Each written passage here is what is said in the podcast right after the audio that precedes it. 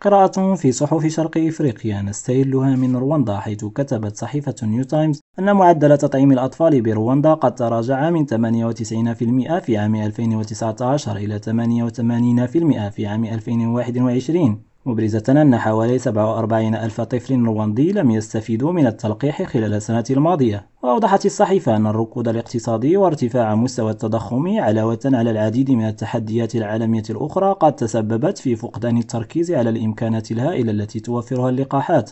وشدد كاتب الافتتاحية على الفوائد السوسيو اقتصادية للتلقيح موضحا أن كل دولار يتم إنفاقه في هذا المجال سيولد 100 دولار مستقبلا. وفي إثيوبيا خصصت صحيفة دي إثيوبيان هيرالد افتتاحيتها لتخليد ذكرى انتصار القوات الإثيوبية على الجيش الإيطالي في معركة عدوى في عام 1896 مشيرة إلى أن الأفارقة يجب أن يستلهموا من إنجازات الأجيال السابقة في تحويل ما بدا مستحيلا إلى حقيقة. وأوضحت اليومية أن الأفارقة ومن خلال مؤسسة الاتحاد الإفريقي يجب أن يتبنوا انتصار عدوى كذكرى للحفاظ على مبادئ النصر وترسيخها. ونختم من كينيا حيث توقفت صحيفة دستار عند وضعية المرأة في المجتمع الكيني وكتبت أنه لا يمكن تحقيق التنمية الاقتصادية أو الاجتماعية أو السياسية إلا من خلال تمكين المرأة من الاطلاع بدورها في المجتمع مشيرة إلى أن المرأة في كينيا لا زالت تعاني من العنف المنزلي والعبودية الجنسية وغيرها من أشكال العنف.